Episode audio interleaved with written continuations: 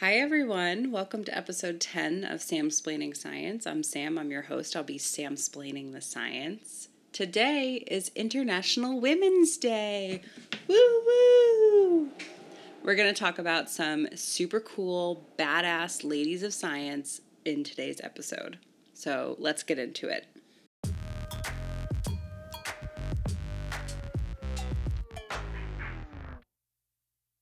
Hello, everyone. I hope you're all doing well. I hope your week has been off to a good start. A few things before we jump into the episode today. First, I made it to 10 episodes. Who thought we would make it to this point? Show of hands. No one? No? Yeah, me either. Um, I definitely thought that I would lose steam by episode four, but I kept on keeping on, and here we are, episode 10. So now that I've shown to myself and also to you all listening that I'm not a total flake, I've invested a bit more into this podcast now. I updated my mic from the crappy little USB mic that I bought at Target for $25 and I bought a real microphone with a real like audio system thing so hopefully it no longer sounds like I'm recording under the sea. Hopefully it's a little bit easier on the ears for you. Um, I feel very official, so at least there's that. um, but yeah, I just want to thank you all so much for the encouragement on the first twelve. First twelve. Sam, you're getting ahead of yourself here. We haven't made it to twelve yet. But I want to thank you all for the encouragement on the first ten episodes. Um, I'm looking forward to many more and adding some more really cool updates to this podcast along the way. So, thank you all again so much. I appreciate your listening and tuning in, and I hope you're enjoying it.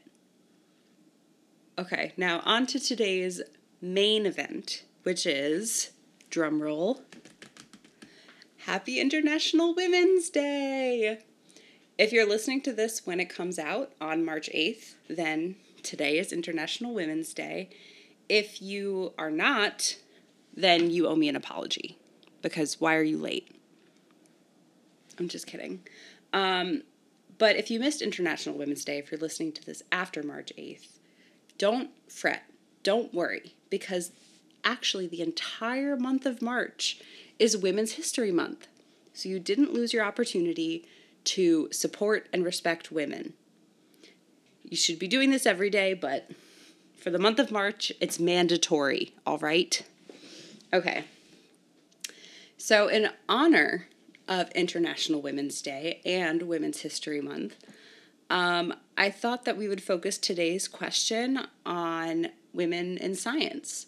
So, I actually didn't write down a question. But that's usually how we start these episodes, right? Is with like science questions. Um, but I guess today's question is just like, who are. Sam, if you had to choose four random women in science off the top of your head, who would they be? What are their backgrounds? What did they accomplish? What were their impacts, etc.? That's today's question. Um, so to, for today's episode, we're going to highlight four women of silent not silence. They were not silent. Let me tell you that. Um, we're going to highlight four women of science who totally changed the game, not just in terms of like their respective fields, but also when it comes to blazing the trail for other women in their fields as well. So, the first woman we're going to talk about today is me. I'm just kidding. jokes, jokes, jokes, jokes. No, um, but for a few years ago now, I had a Women in Science calendar, and each month was uh, like it highlighted a different woman of science. So for today's episode, I chose four of those 12 women to talk about. If you're interested in seeing the other eight, you can scroll through my personal Instagram at Sam Rosano. I think it was in 2019, so you can scroll back. It's not that far. I don't post that much. Um, but you can check it out on my personal Instagram at Sam Rosano if you want to see the remaining eight Women in Science highlights from that calendar. Cool. All right, so let's get started with the first one. I have to burp. No, I don't. Do I? Yeah, I did. Okay. All right. You might be saying, Sam, that's gross. That's not ladylike. It's International Women's Day. Don't tell me what to do.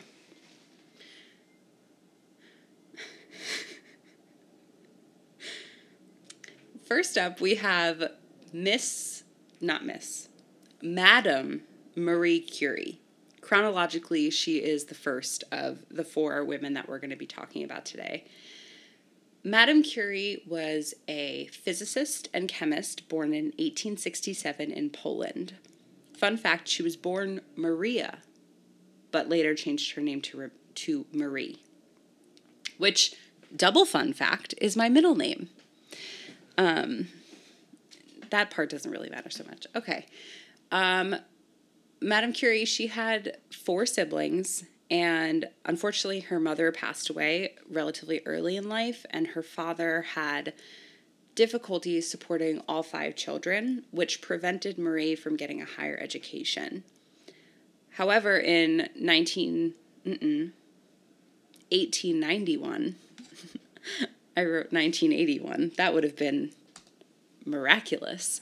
Um, in 1891, her sister offered her an opportunity to move to Paris with her, and with that opportunity came the opportunity to go to university. So in Paris, Marie attended Sorbonne, apologies to the French, uh, Sorbonne University, where she studied physics and math.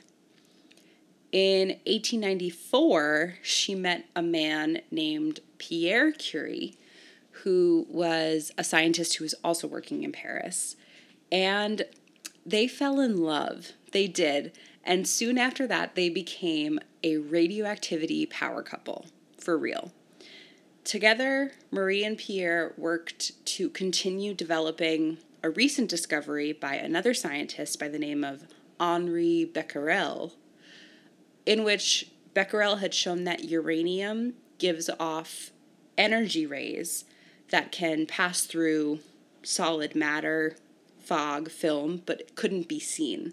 And these energy rays are what we know today as radioactivity. From continuing this work, Marie and Pierre eventually discovered the radioactive elements of polonium, which is the 84th element on the periodic table, and radium, which is the 88th element on the periodic table. Marie and Pierre Curie, along with Henri Becquerel, all won the combined Nobel Prize in 1903 for their discovery and classification of radioactivity. Also in 1903, Marie finished her PhD in physics. So, just casually defending a PhD thesis while also scooping up a Nobel Prize. No big deal. Marie said, easy, no problem, absolutely. And for that, we salute her and we we hail to Marie because who else could do that? Just Marie. That's it. um, oh, I shouldn't have made a joke because now this is a sad part. Three years later, in 1906, Pierre passed away. Um, sorry to spring that on you. I should have had a better transition there. Um, but that's life, you know. Sometimes sad things happen after funny things happen. So, life lesson for you. Um, but in 1906, Pierre passed away um, in a horse and buggy accident, which left Marie to raise their two daughters, Irene and Eve. But after Pierre's passing, Marie stayed strong, as she is, was, she's also dead now. Um, she took over as chair of professor at the Sorbonne University that Pierre had been appointed to until he died. And then he she also continued carrying out Pierre's lectures in his place after he died. So her dedication to science is unwavering. It knows no bounds.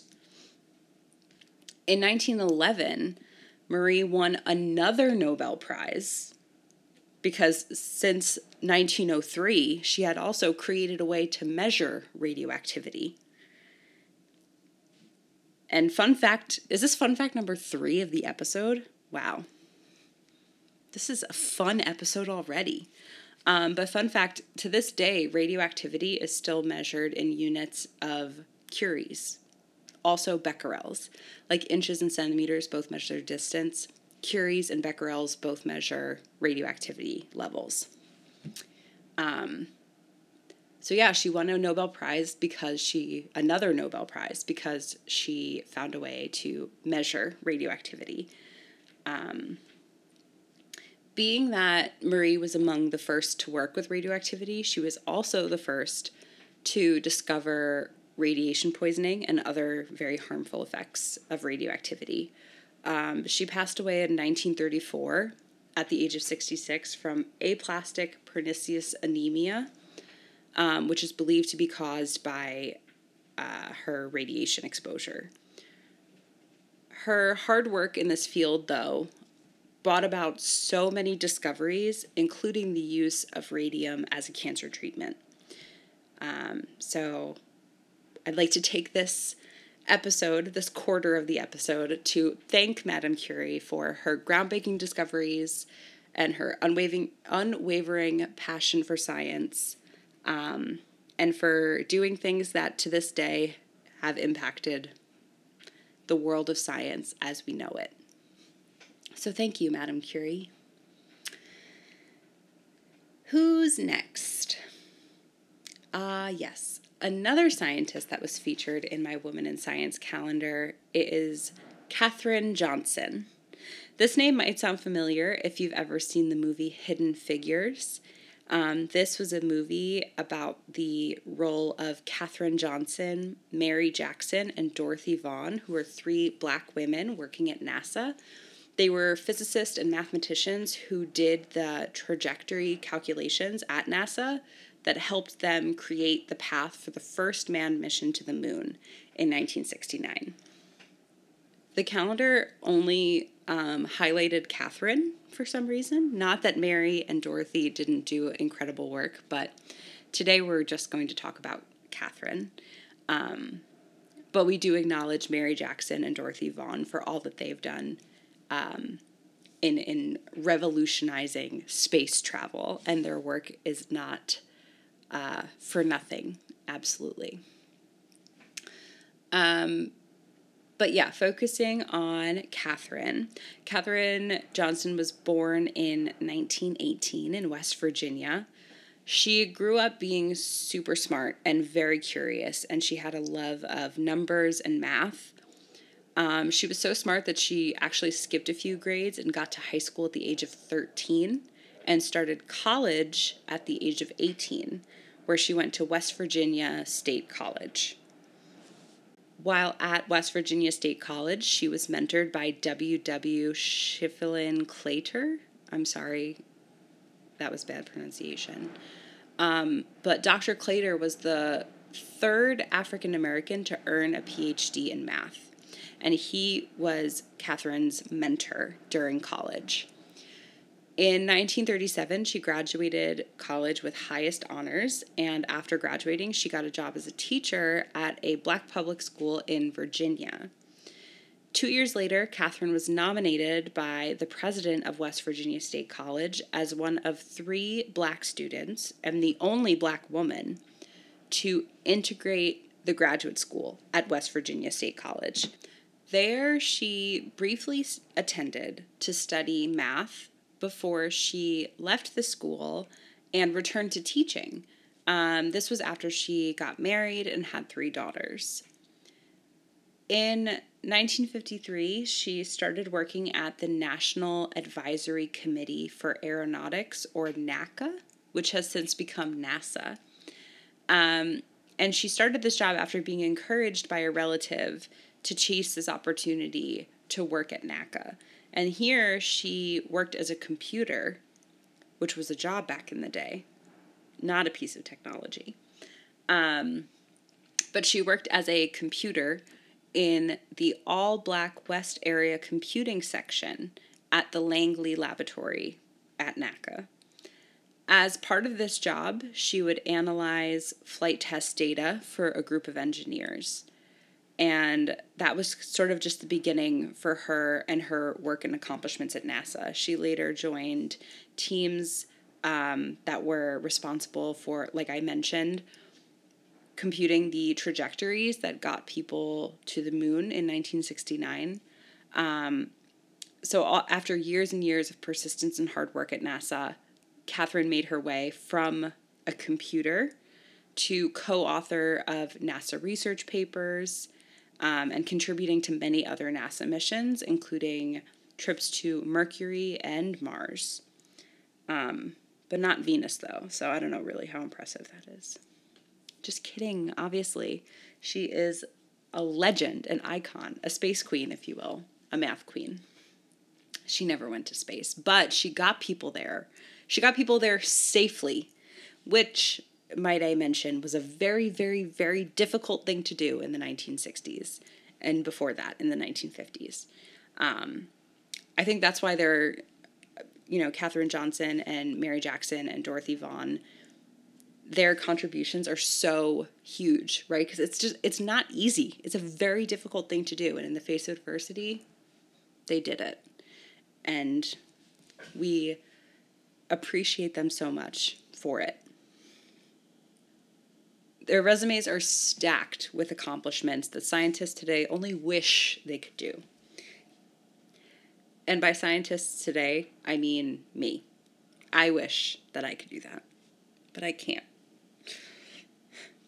Um, but yeah, just incredible, amazing, groundbreaking work.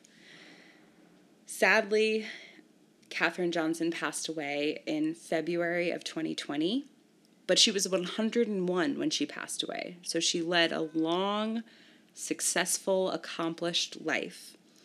And her curiosity and her love of numbers and her persistence through adversity changed the way that we think about our universe.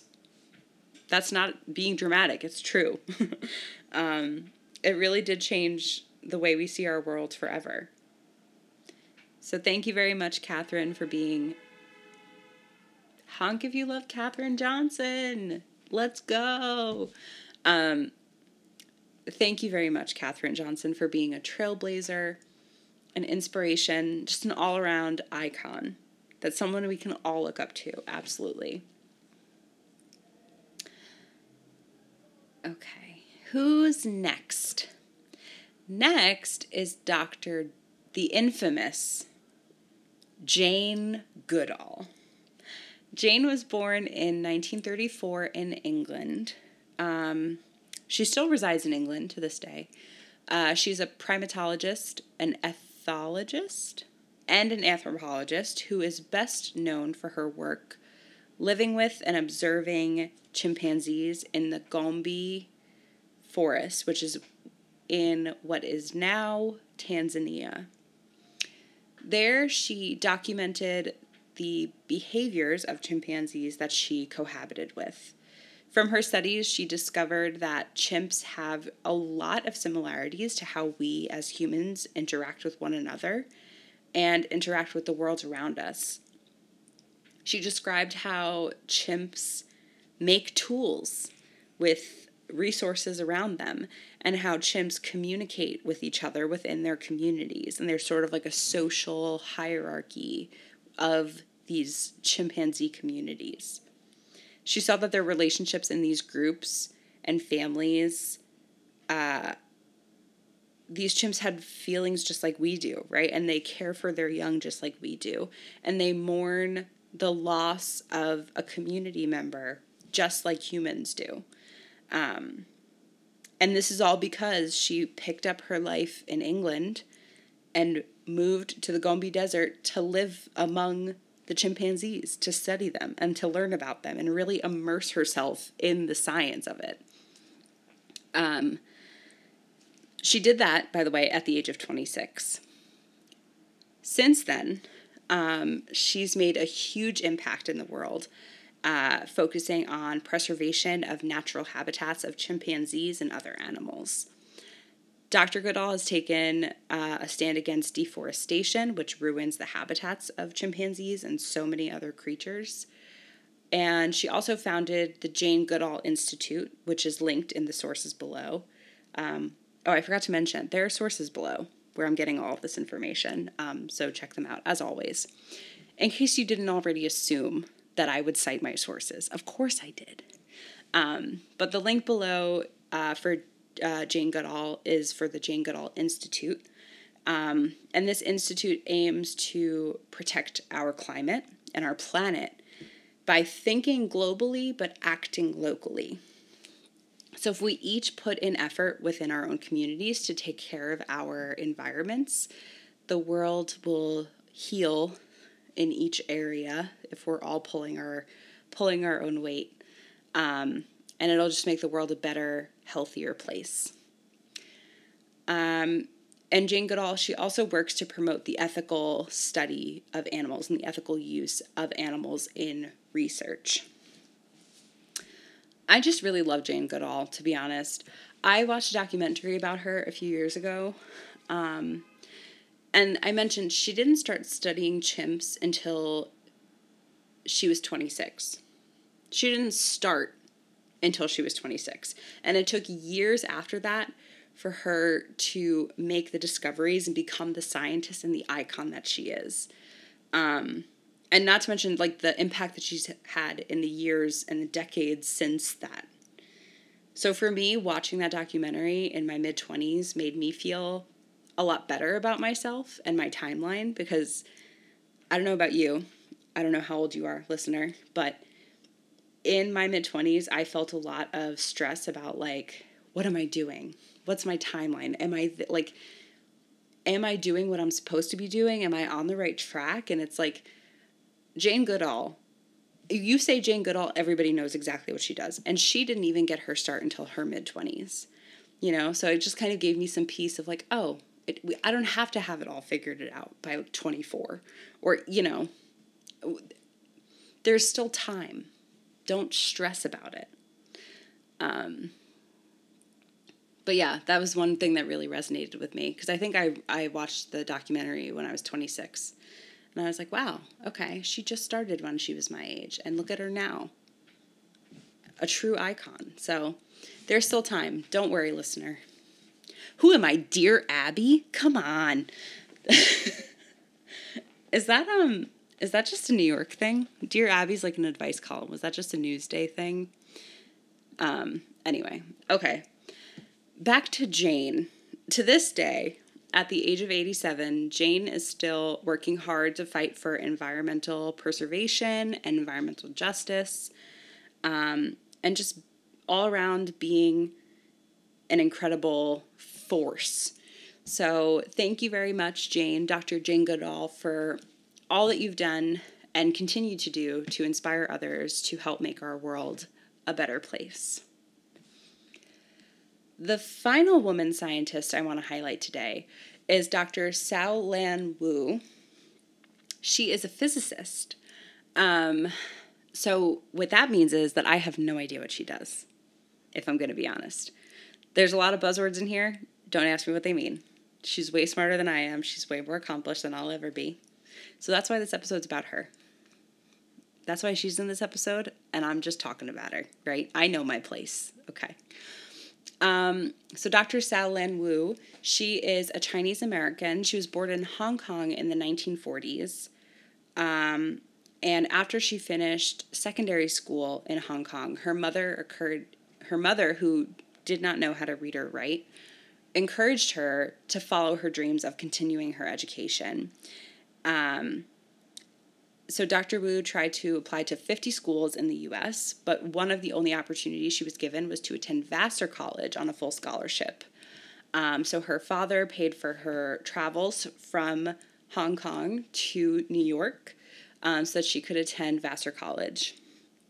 She graduated um, with high honors three years after starting at Vassar College. And after that, she went to Harvard to pursue her PhD in physics. She was the only woman at Harvard accepted in her area of study that year. So, casual. Tell me you're a woman in science without telling me you're a woman in science. Am I right? um, no, but seriously, she graduated with her PhD in 1970.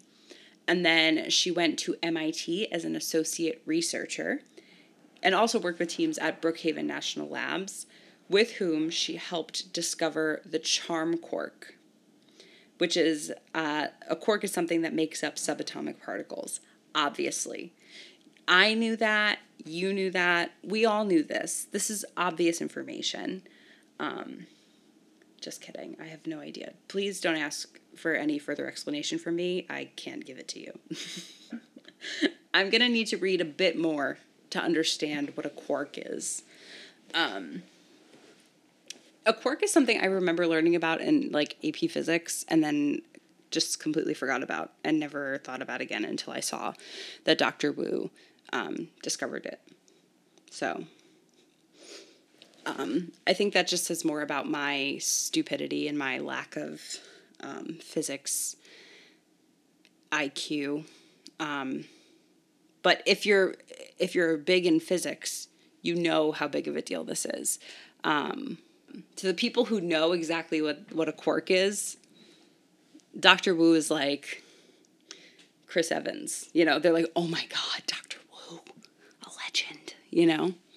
Um, Um, yeah, but Dr. Wu has had many other critical contributions to high energy physics fields past this.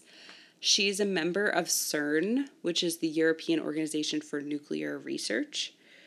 And with CERN, she helped identify the Higgs boson particle, which was another groundbreaking discovery, or groundbreaking if you're stupid.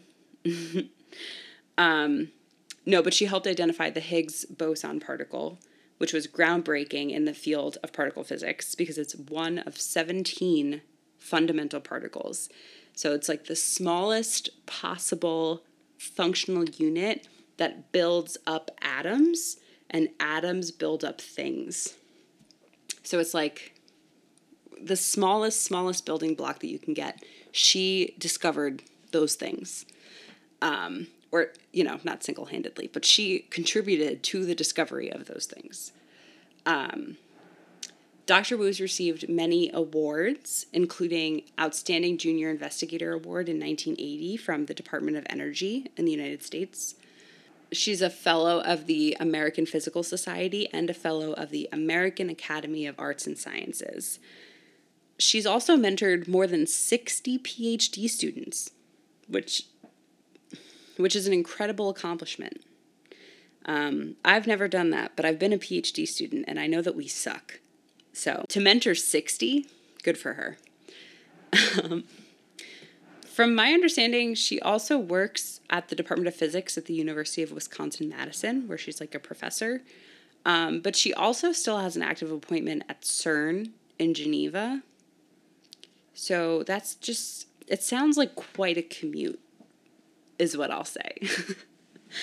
um, one more thing that I want to say about Dr. Wu um, is she once said that she was inspired by a biography of Marie Curie to become a scientist.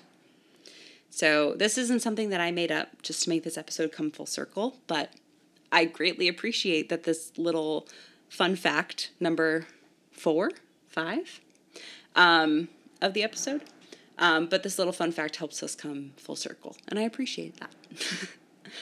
um, so, not only did Dr. Wu start her career as a minority, being a woman in science, but also as an immigrant. Um, there's no way that blazing that trail was easy. But her strength and her resilience and her brilliance is and should be, but is for me um, an inspiration, and it should be an inspiration to everyone. So thank you, Dr. Wu, for your determination and your hard work and your contributions to things that I will never understand, but I'll try to understand. okay, so that's four of four women in science highlights for today. But before I close out the episode, I want to share a few organizations that I'll be supporting this month in honor of Women's History Month. So, the first is an organization that I've followed for quite some time. It's called Girls Who Code. And this organization aims to close the gender gap in tech and change the image of what being a programmer looks like and does. Um, so, this organization holds programs that are targeted for young girls. So, there's third to fifth grade and then sixth to 12th grade programs uh, to spark girls' interests and get them excited about STEM. And they worked with Doja Cat. They launched the first codable music video to the song Woman, Doja Cat. Google it, you won't regret it. Um, but you can also check out their work and donate if you're interested at girlswhocode.com. If you don't want to support women in tech, first of all, check yourself. Why are you listening to this if you don't want to support women in STEM? Um, but if you, you know, if that's not enough for you to want to support, I'm sure Doja Cat put it over the edge. It did for me, at least. I love Doja Cat. Um, the second organization I will be contributing to this month is GirlStart. GirlStart aims to harness innovative, nationally recognized informal STEM education programs to encourage girls to become more interested and engaged in STEM. They hold programs including summer camps, after school programs, and at home programs to expose girls from kindergarten to 12th grade to science, technology, engineering, and math. You can check out their work and donate at girlstart.org. The third organization I'll be supporting this month doesn't have anything to do with science particularly, but it is very important to the state of the world today. You might be aware of the ongoing crisis in Ukraine, where many innocent people are being displaced from their homes due to the Russian invasion.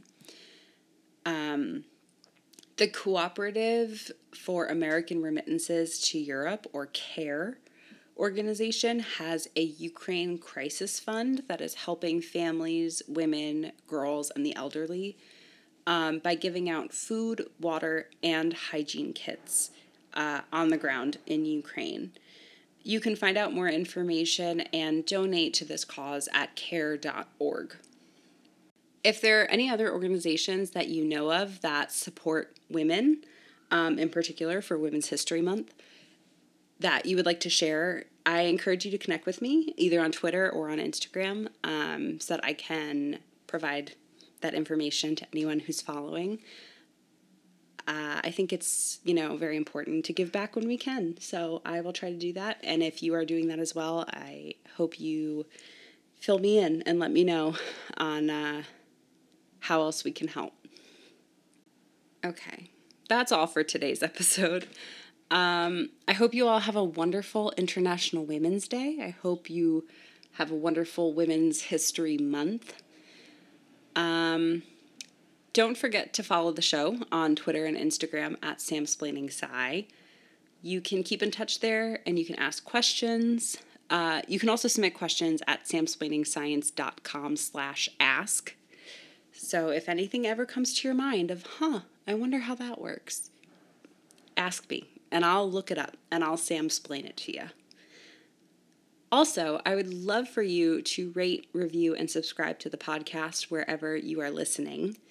Um, I really appreciate every review and every rating that I get. So if you're enjoying it, or even if you're not, you know, I, I value feedback of all kinds. So even if it's negative feedback, it'll help me improve the show. Um, but please do rate and review bars, by the way. Oh my God. I'm a poet and I didn't even realize. All right. Thank you so much for listening to today's episode. I hope you learned a little bit and laughed a little bit, and I will talk to you next week. Bye.